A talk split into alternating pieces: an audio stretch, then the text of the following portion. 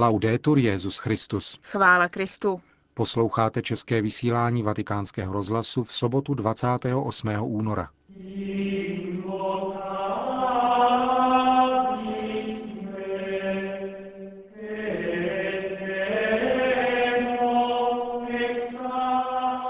Aktuality z Vatikánu a ze světa a po nich vám přineseme jednu z odpovědí Benedikta XVI. ze setkání s kněžími římské diecéze, které se konalo tento čtvrtek.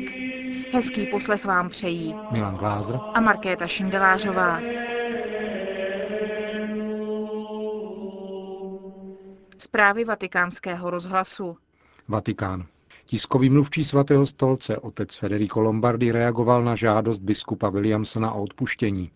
Nejedná se o dopis adresovaný svatému otci či papežské komisi Ecclesia Dei, řekl. Zdá se, že prohlášení biskupa nevyhovuje podmínkám, jak je stanoví sdělení státního sekretariátu svatého stolce ze 4. února, kde se praví, že se musí absolutně jednoznačně a veřejně zřeknout svých názorů ohledně Shoah. Monsignor Williamson se omlouvá za výroky, kterými v rozhovoru pro švédskou televizi zneuznal tragédii holokaustu a řekl, že svých slov lituje a mimo jiné dodává, kdybych věděl předem, jaké škody a bolest způsobí církvi, ale také pozůstalým a příbuzným obětí vystavených nespravedlnosti Třetí říše, nikdy bych je nevyslovil. Vatikán. Benedikt XVI. dnes převzal novou statistickou ročenku katolické církve.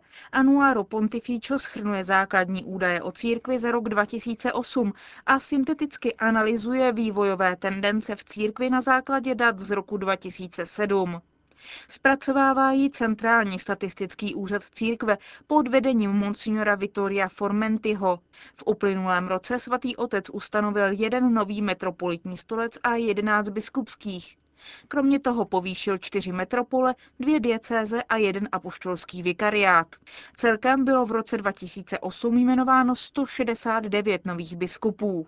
V posledních dvou letech zůstal poměr katolíků ve světové populaci stabilní, kolem 17,3% V roce 2007 bylo katolíků 1 miliarda 147 milionů, což je o 16 milionů více než o rok dříve. Počet kněží nadále sleduje trend mírného růstu, zahájený v roce 2000, po více než dvou desetiletích úpadku. Za posledních osm let se počet kněží zvýšil z 405 tisíc na 408 tisíc.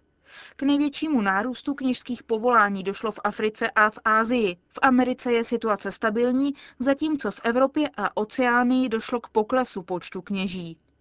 Nadále roste počet trvalých jáhnů, který je v současnosti téměř 36 tisíc, což je o 4% více než v roce 2006. Pokud jde o počet kandidátů kněžství, v roce 2007 jich bylo o 0,4% více než o rok dříve. V celosvětovém měřítku jich je téměř 116 tisíc. Vatikán. Z důvodu dosažení věkové hranice na svůj úřad předsedy Papežské rady pro pastoraci migrantů a cestujících rezignoval kardinál Renato Raffaele Martino. Benedikt XVI. na jeho místo povolal 71-letého italského arcibiskupa Antonia Maria Velio, dosavadního sekretáře Kongregace pro východní církve. Vatikán. V Římě je v těchto dnech na návštěvě pravoslavný pražský arcibiskup Krištof, metropolita českých zemí a Slovenska. Včera odpoledne vykonal večerní bohoslužbu u hrobu svatého Cyrila v bazilice svatého Klimenta. Tamtéž dnes dopoledne k pocti 11. 40. výročí zesnutí apoštola Slovanů sloužil archierejskou liturgii. Poté ho na audienci přijal Benedikt XVI. Hovoří předseda Papežské rady pro jednotu křesťanů kardinál Walter Kasper, s nímž se arcibiskup Krištof také sešel. Je to mladá církev v postkomunistické zemi se všemi problémy přechodu. Proto jsme rádi, že jsme se s arcibiskupem Krištofem setkali. Jsme rádi, že navštívil svatého otce. Až dosud jsme s ním příliš kontaktů neměli a toto je dobré znamení toho, že můžeme s touto mladou malou církví začít navazovat vztahy. Metropolita je velmi otevřený a myslím, že vytvořit s ním dobré vztahy nebude obtížné. Je tu v Římě vítán. Kardinál Kasper také potvrdil, že spory ohledně majetku církve jsou aktuální ve všech postkomunistických zemích, nejen v Čechách a na Slovensku. Bohužel je to dědictví komunismu a je to mnohem horší, než se obecně myslí. A je to také dědictví husické otázky. To je také stále přítomné. Život církve tu není lehký, protože je to hodně sekularizovaná země. Kardinál Kasper také připomíná persekuce během komunistické diktatury a dodává, že ale není třeba ztrácet naději, protože krev mučedníků dává život novým křesťanům. Londýn.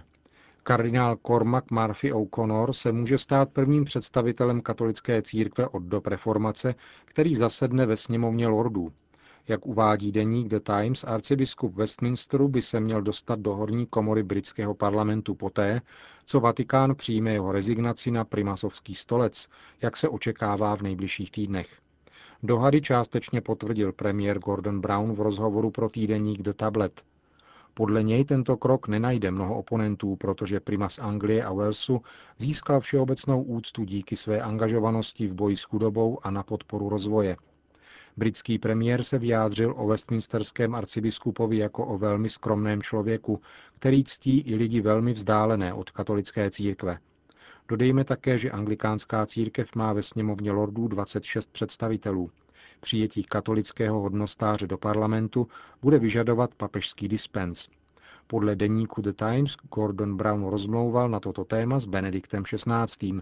během své nedávné návštěvy ve Vatikánu. Konec zpráv.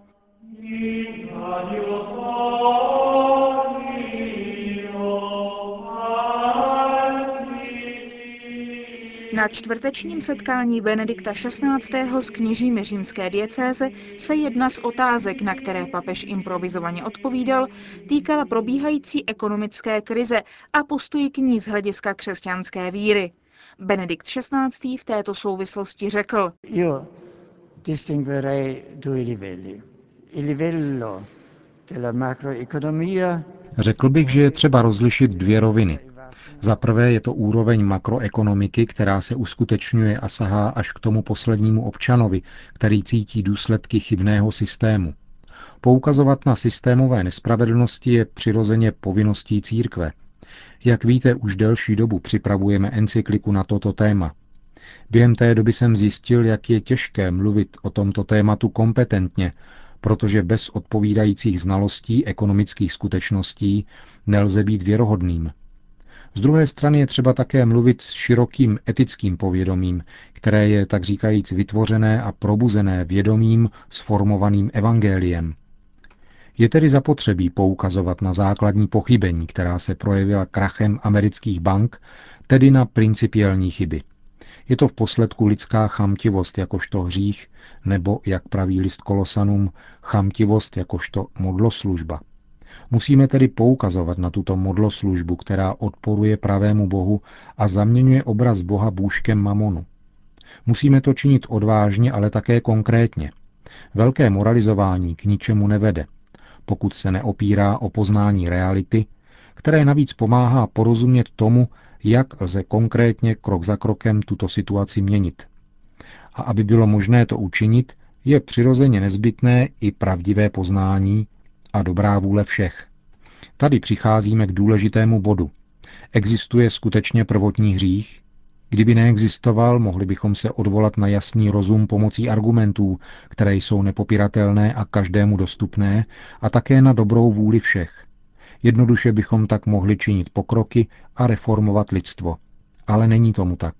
Rozum i ten náš je zatemněn. Vidíme to denně. Protože egoismus, kořen chamtivosti, spočívá ve vůli chtít sebe sama a celý svět pro sebe. Existuje v nás všech. A to zatemňuje rozum, který může být i velmi vzdělaný, mít krásné vědecké argumenty a přesto zůstat zatemněný falešnými předpoklady a postupuje pak s velkou inteligencí a mohutnými kroky po špatné cestě. Také vůle je, řekněme, pokroucená, jak říkají církevní otcové. Není jednoduše ochotná konat dobro, ale hledá především samu sebe nebo dobro vlastní skupiny. Najít proto skutečnou cestu rozumu, pravého rozumu, je nesnadné a děje se tak s těžkostmi v dialogu. Bez světla víry, která vstupuje do temnot prvotního hříchu, se rozum rozvinout nemůže. Právě víra však naráží na odpor naší vůle. Ta nechce vidět cestu, která sebou nese také odříkání a nápravu vlastní vůle ku prospěchu druhého a ne nás samotných. Proto je zapotřebí jasně a racionálně poukazovat na pochybení bez velkého moralizování, ale pomocí konkrétních důvodů, které budou v dnešním světě ekonomiky srozumitelné. Poukazovat na to je důležité. Je to neustálý úkol církve. V nové situaci, která vznikla v moderním světě, na to poukazuje počínaje Lvem 13. sociální učení církve. A nejenom poukazuje na chyby, což nestačí, ale ukazuje také na obtížné cesty, kde je krok za krokem vyžadován souhlas rozumu a souhlas vůle spolu s nápravou vlastního svědomí a vůle zřeknout se do jisté míry sebe samého a spolupracovat tak na tom, co je pravým cílem lidského života, celého lidstva.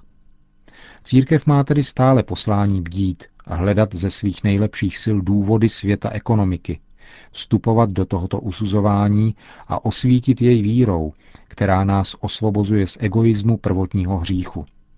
Je úkolem církve vstoupit do tohoto rozlišování, do tohoto usuzování, nechat se slyšet i na různých národních a mezinárodních úrovních a tak pomáhat a napravovat.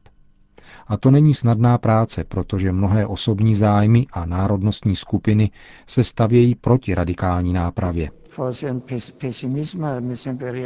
Možná je to pesimismus, ale mně se to jeví jako realismus.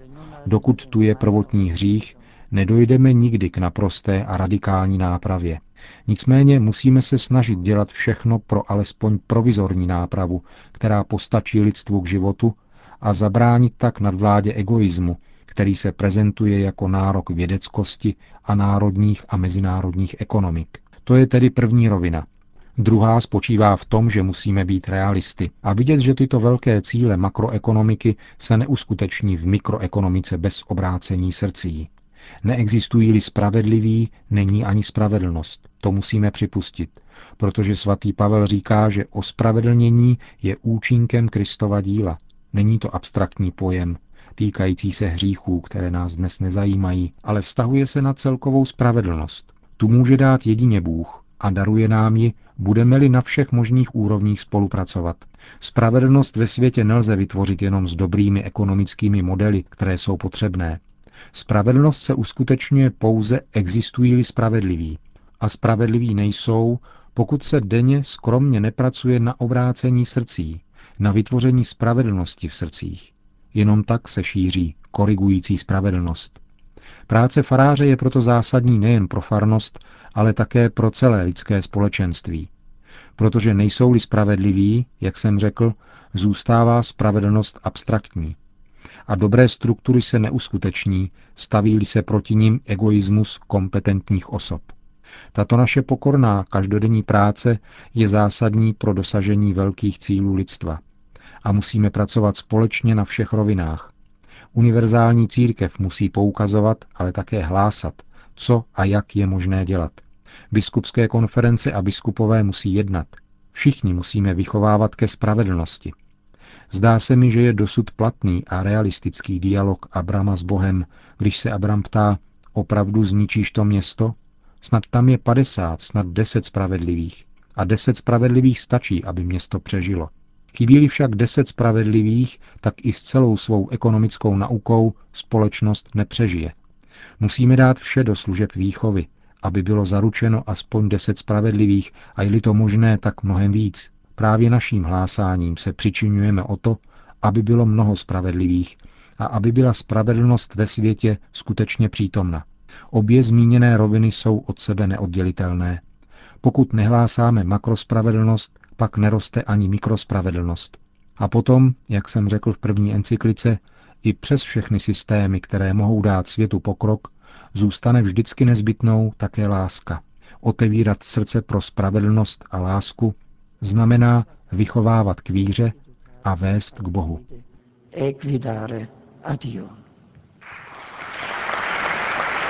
Řekl Benedikt XVI. tento čtvrtek na setkání s kněžími římské diecéze.